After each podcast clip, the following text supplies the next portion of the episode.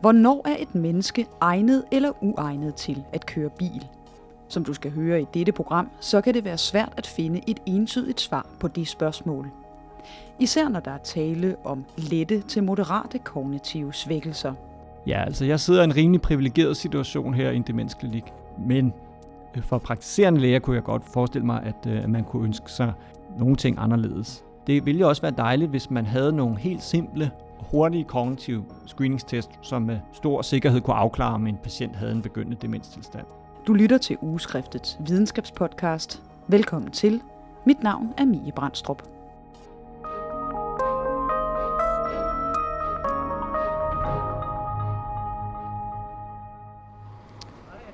Er det Michael? Hej, hej. Ja, det bliver øh, hilse med albuen. Ja, vi skal lige op på første sal nu. Det er helt Han burde være ledig her. Yes. Jeg hedder Michael Forborg Fischer og er læge og phd studerende i en neurologisk afdeling på Sjællands Universitetshospital Roskilde. Lige nu så sidder vi nede i ambulatoriet. Jo, altså vi ser jo patienter henvist for mistanke om demenssygdom. Det er også et bredt spænd. Der er mange, hvor at det er meget subtilt, og der er også nogle i den anden ende af spektret, hvor de er oplagt af demente. Så det kan være alt øh, derimellem. Ja, fra, fra, fra de grælde tilfælde til, til, til mistanken, som måske ikke behøver at være der, for eksempel. Og også et bredt aldersspænd, vil jeg sige. Der er faktisk fra patienter under 50 år og til ja, højt op i alderen. En af vores primære arbejdsopgaver, det er at afklare, altså er en patient, der er henvist, drejer det sig om en demenstilstand, i så fald hvilken, eventuelt øh, tilbyde noget behandling og, og opfølgning. Michael Forborg Fischer er hovedforfatter på en statusartikel om kognitive svækkelser og evnen til at køre bil. For selvom hovedformålet på demensklinikken er udredning og diagnostisering, så bliver spørgsmålet om kørekort ofte en central del af samtalerne med patienterne. Man kan sige, det er et emne, altså kørekort ved mistanke om demenssygdomme.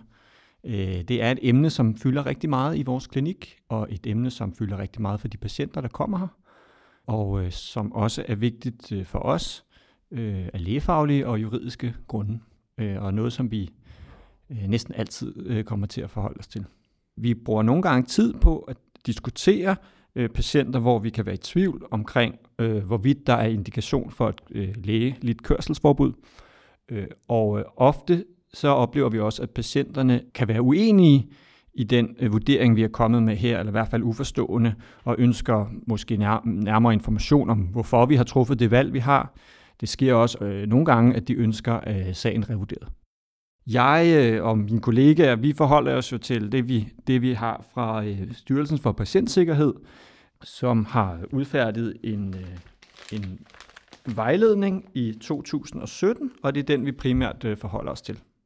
Så, så uden at vi selvfølgelig skal helt vildt ned i, i love og regler og paragrafer og alt muligt, så kan man sige, der er nogle øh, juridiske rammer, og inden for de juridiske rammer ligger der et lægefagligt skøn. Grundlæggende må man sige, at der er et, øh, et element af skøn i det her, og det tror jeg er meget, meget svært at øh, undgå.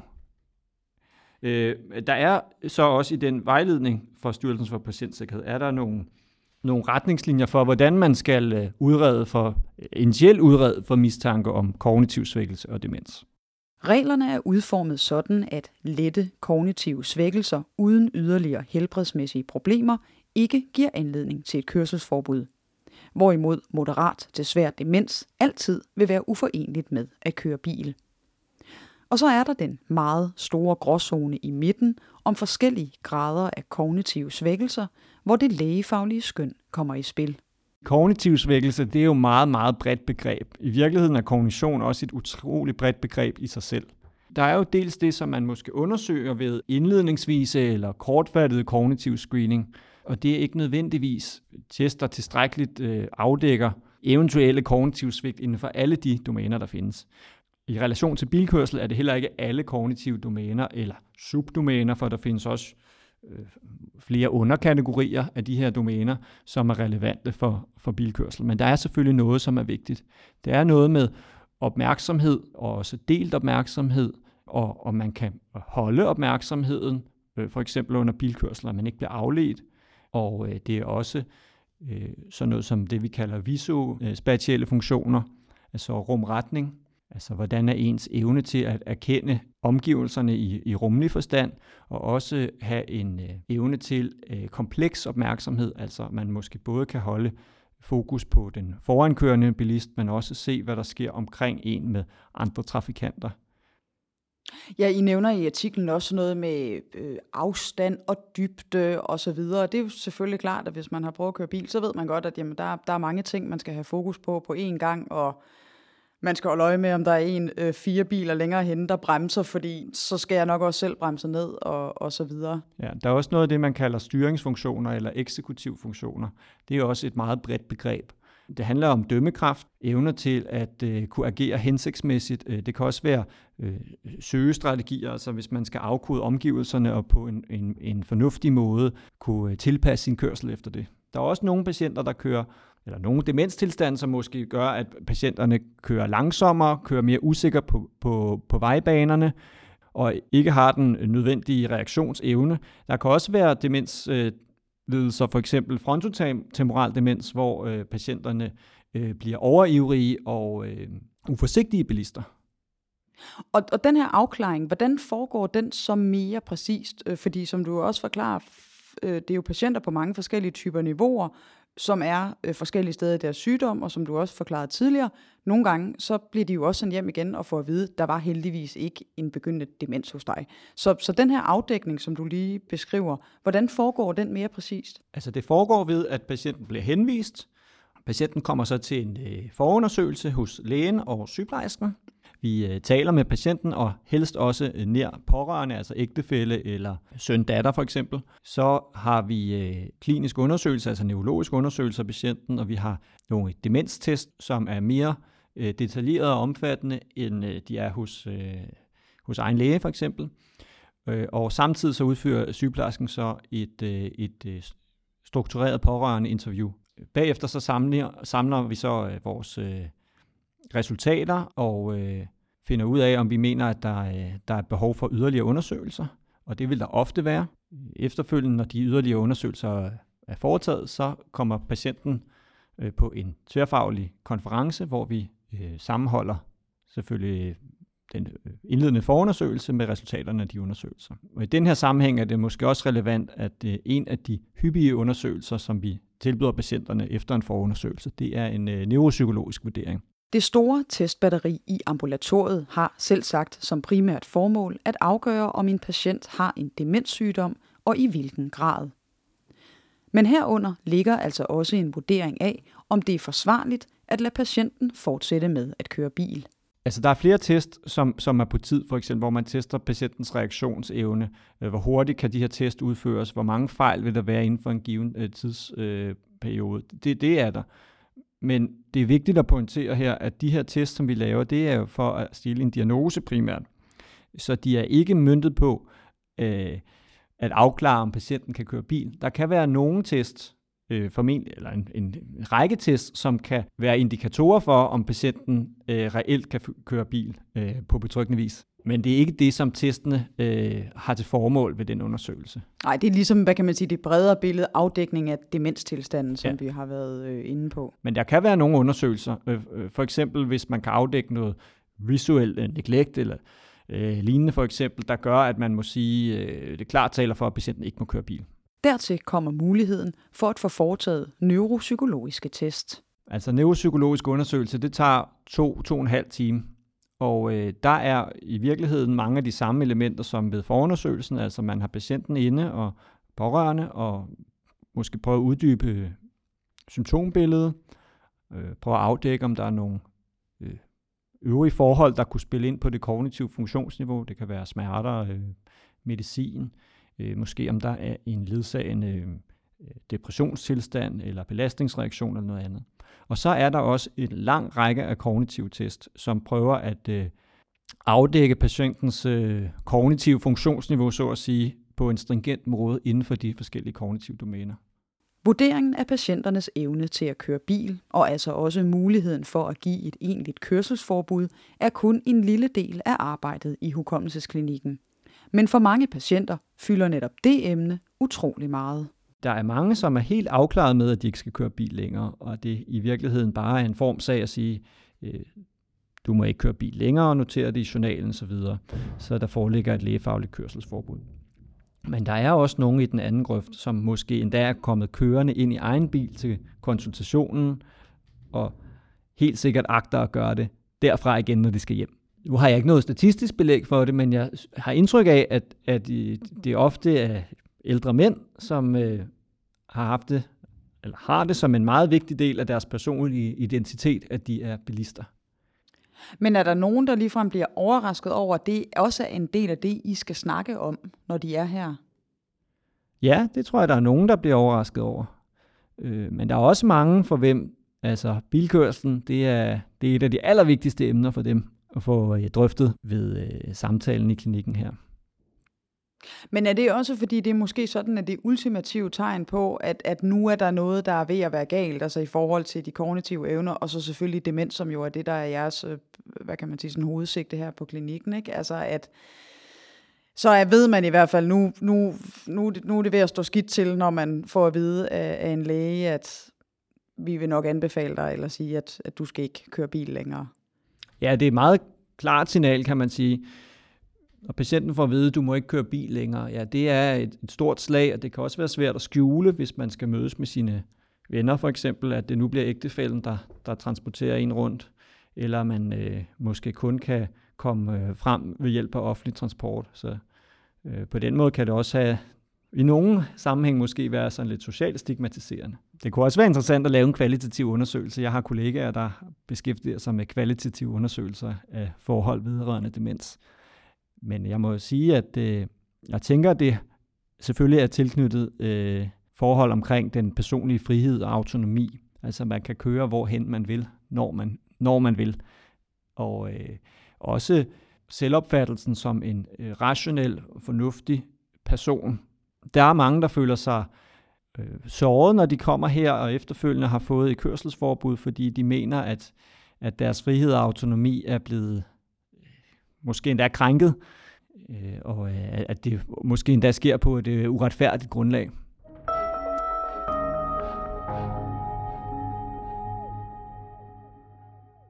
Det er Styrelsen for Patientsikkerhed, der har udarbejdet vejledningen om helbredskrav ved kørekort.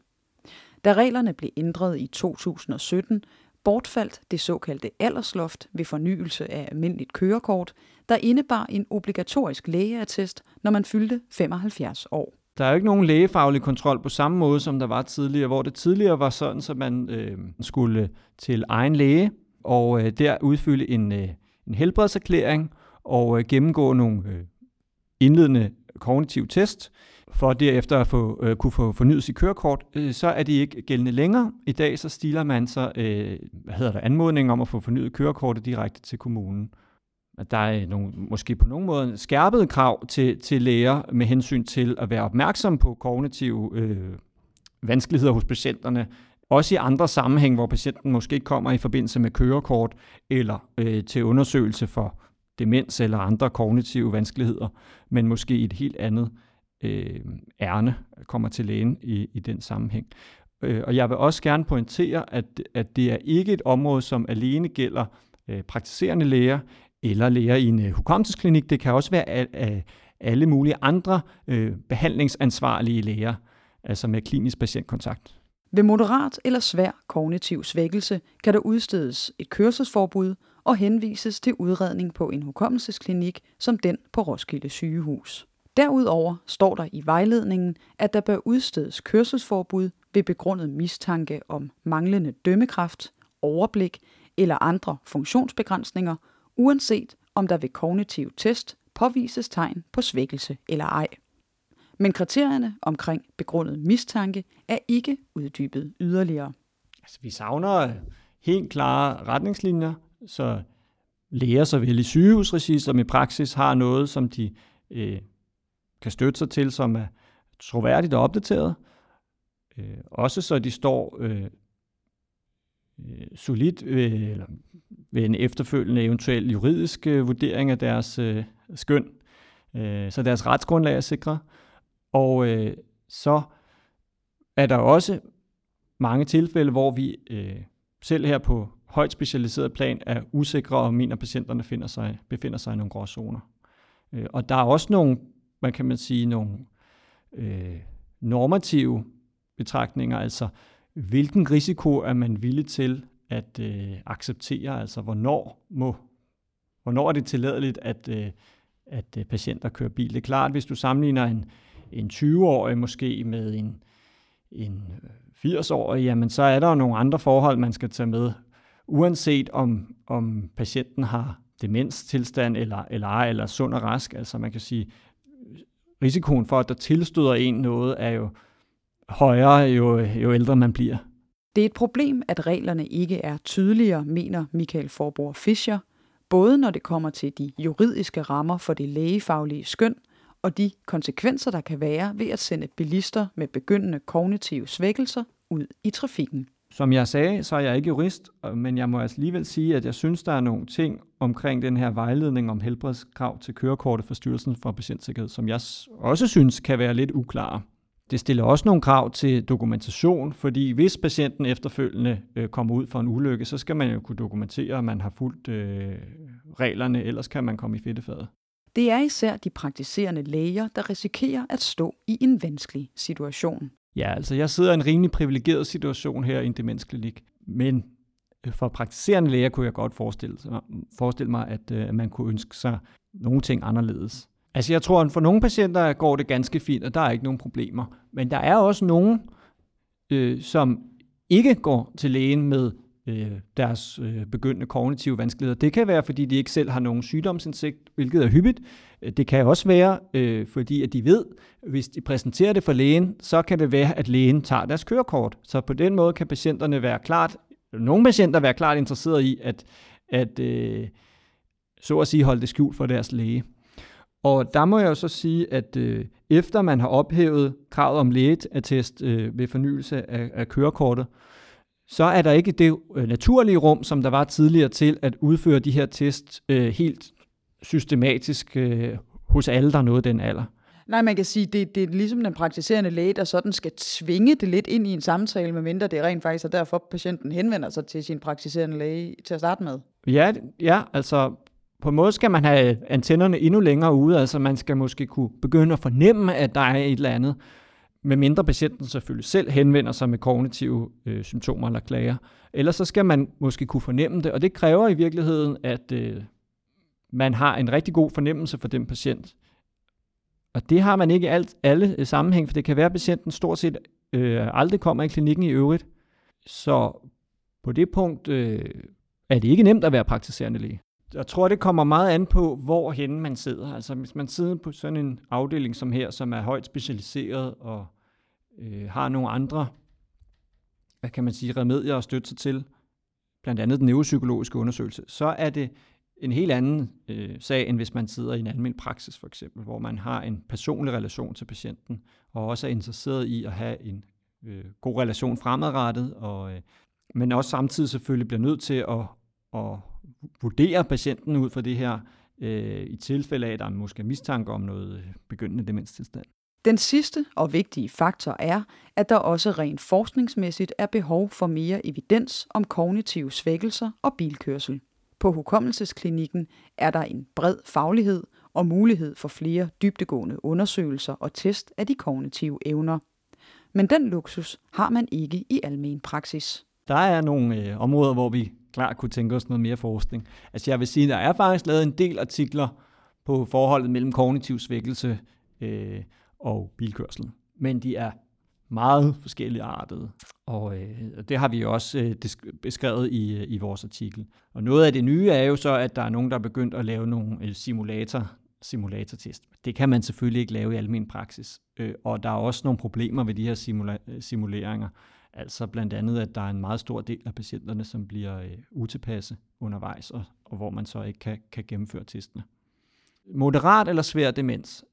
Der er, vil jeg ikke sige, at vi har behov for at undersøge det nærmere. Men der er selvfølgelig med de lettere øh, kognitive svækkelser, altså måske hvor det er det, man kalder MCI, altså Mild Cognitive Impairment øh, international, og let grad demens.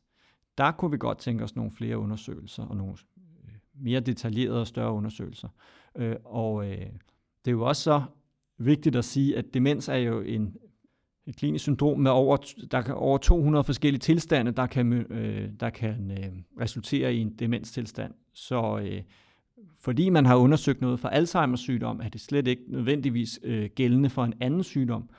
Og inden for de enkelte demenssygdomme kan der også være stort spænd mellem, hvordan de præsenterer sig, altså hvilke for eksempel kognitive domæner, der er mest påvirket. Ja, og det skal man også have i mente. Indtil man får et stærkere evidensgrundlag og adgang til mere enkle og sikre kognitive test, vil det være de juridiske rammer og retningslinjer, man vil kunne gøre mere præcise. Og det er jo en politisk beslutning. Altså man kan jo vælge for eksempel at genindføre kravet om en lægetest ved en bestemt alder. Det, det kan man jo vælge at gøre. Øh, men så skal man selvfølgelig også have nogle gode argumenter nu, når det er, nu, nu når det tidligere er blevet afskaffet. Og så kunne det være rigtig fint at undersøge nærmere om de, øh, om de kognitive screeningstest, øh, som man anvender i almen praksis, om de øh, i tilstrækkelig omfang identificerer øh, patienter med lettere kognitive svigt, og selvfølgelig også øh, om øh, en, en del måske får kørselsforbud på et øh, uretmæssigt øh, grundlag.